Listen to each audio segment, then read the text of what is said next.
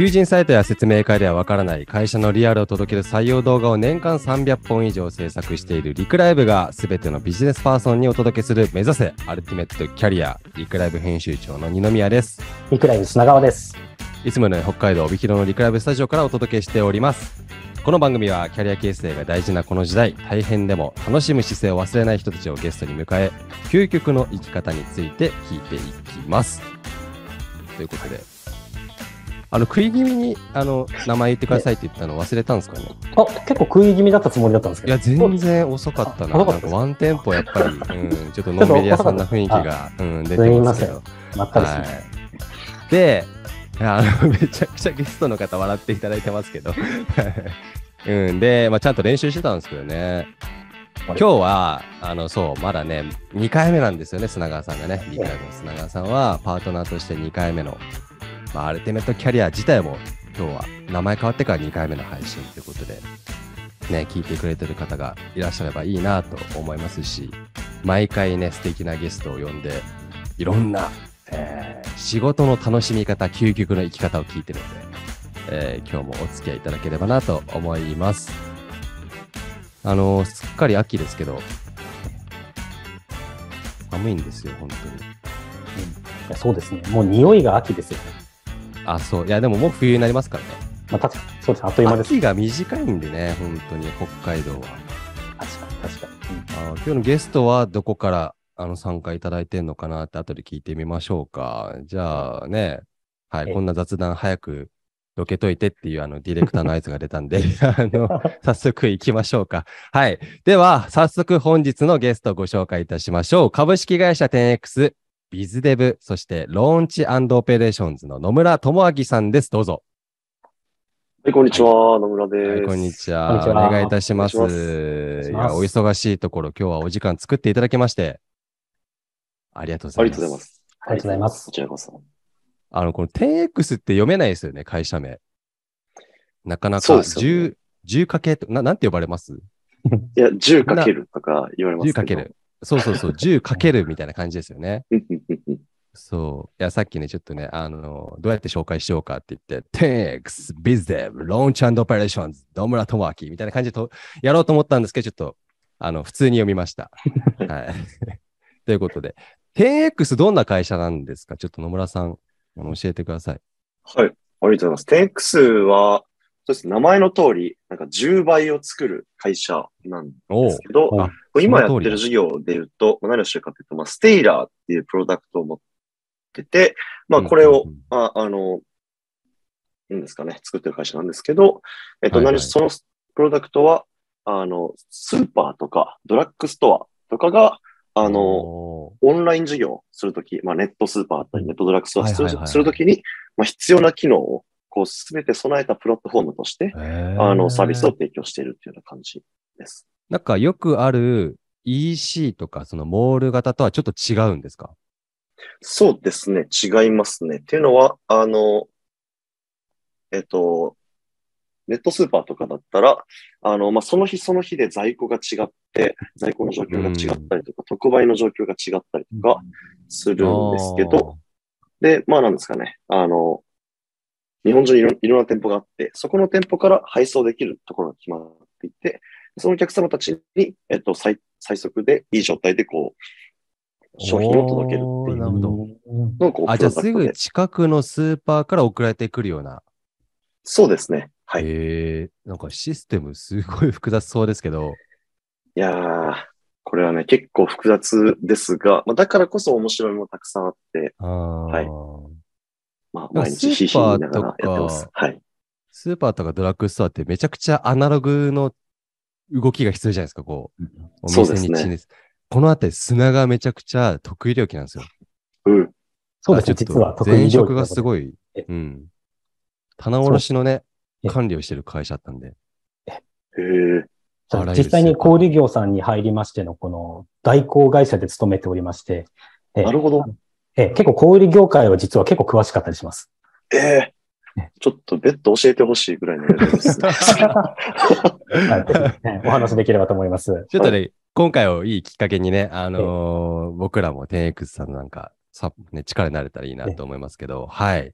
お願いします。で、野村さんについては後ほど後半のコーナーで、えーポッドキャストとしてはもう一つの方のアップされてるね、えー音声を聞いていただければなと思います。では、早速ね、3つコーナーをやっていこうかなと思うんですけど、まず1つ目のコーナー、キャリアニュース R。最近気になるキャリア系ニュースをピックアップしてお話しします。砂川さん、お願いいたします。はい。それでは今日のニュースはこちらになります。株式会社ラーニングエージェンシーのプレスリリースよりということで、若手社員の意識調査、社会人2年目から4年目の壁トップ3編ということになります。うんうんうんはい、株式会社ラーニングエージェンシー及び人と組織の未来づくりに関する調査、研究を行うラーニングイノベーション総合研究所が、えー社会人2年目から4年目の900人に対し、2022年、えー7月に直面している壁に関する意識調査を実施化しました。といったところで、はい。えー社社会人2年目、3年目、4年目が感じる壁。1位から3位は、えー年次共通で仕事に関するものといったところでした。はい、仕事を進める上での壁は2年目が、えー最大値。仕事の量の壁は4年目が最大値。3年目はですね、全項目がまあ低めといった結果が出ております。仕事の空きですね。あの、飽きるとかの空きですね。仕事の空きの壁は、えー2年目がトップで約5割が実感されています。え仕事を進める上での壁の具体的なシーンとしまして、2年目は教えてくれる人がいない。3年目は相談相手がいないといった結果となっております。仕事の量の壁は年次共通で大変さだったり不安さ。それに続いて、えー成長機会、えー期待に応えたいといった声も上がっております。うん仕事が飽きたと感じる場面は、え2年目はですね、仕事の意義がわからないとき。うんはいそして3年目、4年目はいつも同じ業務、やりたい仕事ではないとき。といった声です。そしてですね、仕事の空きの壁に対し、2年目は離職を検討します。うんそして3年目は不安を抱え、反対に4年目になると我慢するといったお結果ー調査結果が出ております。はい。なるほど、ありがとうございます。こういった内容でした。あのー壁うん、感じたことあるかみたいなとこですよね。野村さんどうですか？壁。いや、いろんな壁ありましたね。壁自体は。すごい。はい。いろんなフェーズでいろんな壁にぶつかったなと思います。なんか仕事の量の壁と進める上での壁と空きの壁、なんかどの辺一番感じてましたそうっすね。なんか常に、なんか僕結構、多分 M っぽくて、その仕事においては、なんか壁がいっぱいあった方が、なんか燃える 人ではあるんで、なんか割とはいはい、はいはい。空きの壁は一番なくて、なんか一番、そそうなると怖いなと思うからこそ、こういろいろなんか自分で機械つかみに行ったりするんですけど、逆になんか量の壁とか、あの、教えてくれる人がいないとか、なんかそういう環境とか自分の仕事量とかの壁は常にあるような感じでしたね、今までは。ああ、なるほどね。うん。なんか、砂川さんも多分 M 系強いと思うんですけど。そうですね。あの、たくさん仕事をいただけるのはありがたいという前提で、いつもお仕事をしてたんですけど、やはり私はちょっとあの、環境が、まあ、ちょっと一気に3年目で変わったといったところでは、3年目が量の壁は一番感じたなっていうふうに感じてますね。で、うん結構こう、毎日、まあ、毎月毎年同じことをコンスタントにするお仕事だったっていうこともあって、逆にこう、慣れてっていうんですかね、こう3年目で量を感じて、5年目ぐらいからは毎日同じことしてるので、慣れと飽きっていうのはすごい感じたなっていうふうに今聞いてました。はい。砂川さん、長いですもんね。いあの、一社が。そうですね、一社で、ええ、そうですね、7年勤めてたので、すごくこの3年目から7年目までほとんど同じことを毎日コンスタントに繰り返すお仕事だったので、そういった意味では、すごい。ええ同じことするのは得意なんですけど、まあ、やっぱり飽きは来やすいのかなっていうふうに感じました。なるほどねえ。野村さんどうですか？なんかし何、何年ぐらい長くい、あ一番長くいた会社何年いいました？一番長くいた会社は、どうだろう。前職のいカンボジアの飲食企業ですかね。2何年、年ぐらい ?2 年。2年今日、三2年10ヶ月とか。ああ、だから同じぐらいか、板前の修行とうん。で、その時がやっぱり、なんか量も、何も、量量が、やっぱ仕事の量がすごい多かった。その壁は一番感じた時期ではありましたね。やっぱ寮の壁は一回来ますね。まあ慣れてくるからこそでしょうね。その仕事がもらえるというか、うん、こんなせるようになってきたからこそ。そうですねう。ん、まあこの調査なんですけど、あのー第何回かに分けてあの発表されるみたいなんで、また面白い調査結果が出たら、あのーピックアップしていきたいなと思います。ありがとうございました。ありがとうございでは。続いてのコーナー、キャリアの悩みということで、えー某知恵袋のキャリア Q&A に投稿された質問が、私たちに向けられたものとして勝手に答えるコーナーでございます。えー、須永さん、今日の悩み、どんなのがありますか？はい、まず一つ目です。砂川さん、二宮さん、野村さん、こんにちは。こんにちは。はい、今気になっている求人の給料の欄に、基本給12万円から16万円と書いてあるのですが、面接の際に、お給料が12万から16万円と記載されていたのですが、個人の資格や経験によって変わるのでしょうか？といった質問というのは、えっ、と、印象が悪いでしょうか？ということでした。はい、ありがとうございます。はい。もう、もうこれ、野村さんどうです？え率直に。いや、印象悪くないんじゃないですか？いや、その、なんか権利は主張するべきだなという話で、なんか私これできるんで、いや、もうちょっとお給料くださいとか、なんか、ああ、なるほどね。こういう資格持ってるんで、ああこういう経験あるんで、あのうんこの給料じゃなくてもうちょっとくださいっていうのはなんか全然いいかなと思いますけど。うんうんうんうんうん。ああ、まあでも本当にあれ、ロジカルに自分のね、交渉、まあ自分と企業の交渉しに行くみたいなところですかね、それだと。そうですね。うん。砂川さんどうしますこれ？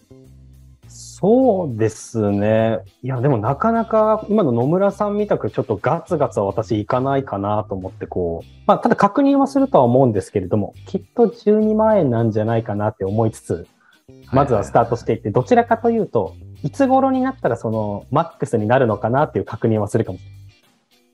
何をすれなばるほ16万円になっていくのかなっていうようなお話は聞くかもしれないです。ああ、なるほど、なるほど。うんああ、いいですね、いいですね、はいすごい印象いい聞き方ですね。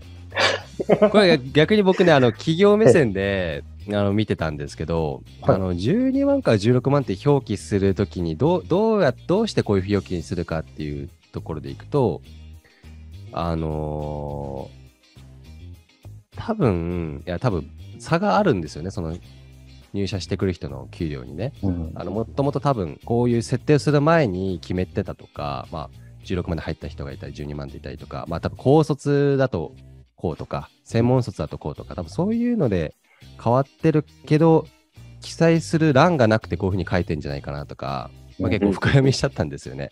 だから、あの、もし自分がこれ、いくらになるんですかって聞いた方が先にね、あの、企業としてはすぐ答えてくれるかなと思ったりしてて、12万からスタートっていうのは多分その条件に合うかどうか問題だから絶対聞いた方がいいよねと思ったんですよね。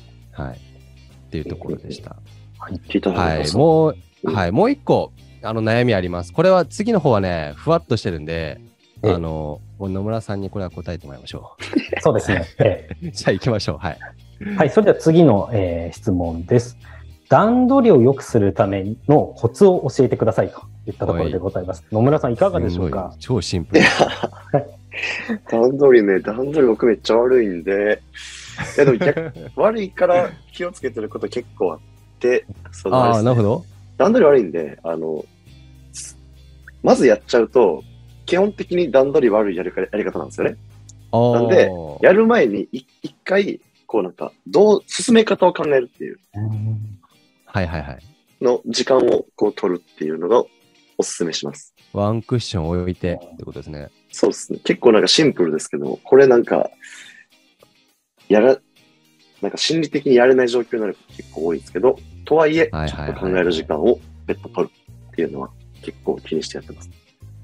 これ、段取りいい人って、まあ、なんかセセンスみたいなとこあるあるかもしれないですけどね。なんか、ああ、そうっすよね。なんか経験とセンスな気がありましますすね。あります。うん。で、なんか確かに経験はあるかもしれない。経験でいろんな経験してると、なんかパターン見えてたりとか、うん、だから最初はね、なんかやったことない仕事でもし段取りをね、よくできるみたいなのあんまないと思うから、うんうんうん。まあむしろ、砂川さんどうですか、これ。段取り。そうですね。私も、こう結構あの、忘れん坊なタイプではあったりするんで、あの、かなりこう、 ToDo リスト的なところで、やることまずダーって並べて、もう前日の夜に次の日の仕事のイメージ、毎日しないとダメなルーティン的な、こう、マニュアル人間ですね、私は。えーうわ、すごい。ただ逆になんですけど、こう、急にだからこう、新しい仕事降ってくると、てんやわんやすること。ああ、はあの、まあもう決めちゃってるんで。どってことか。そうなんですよ。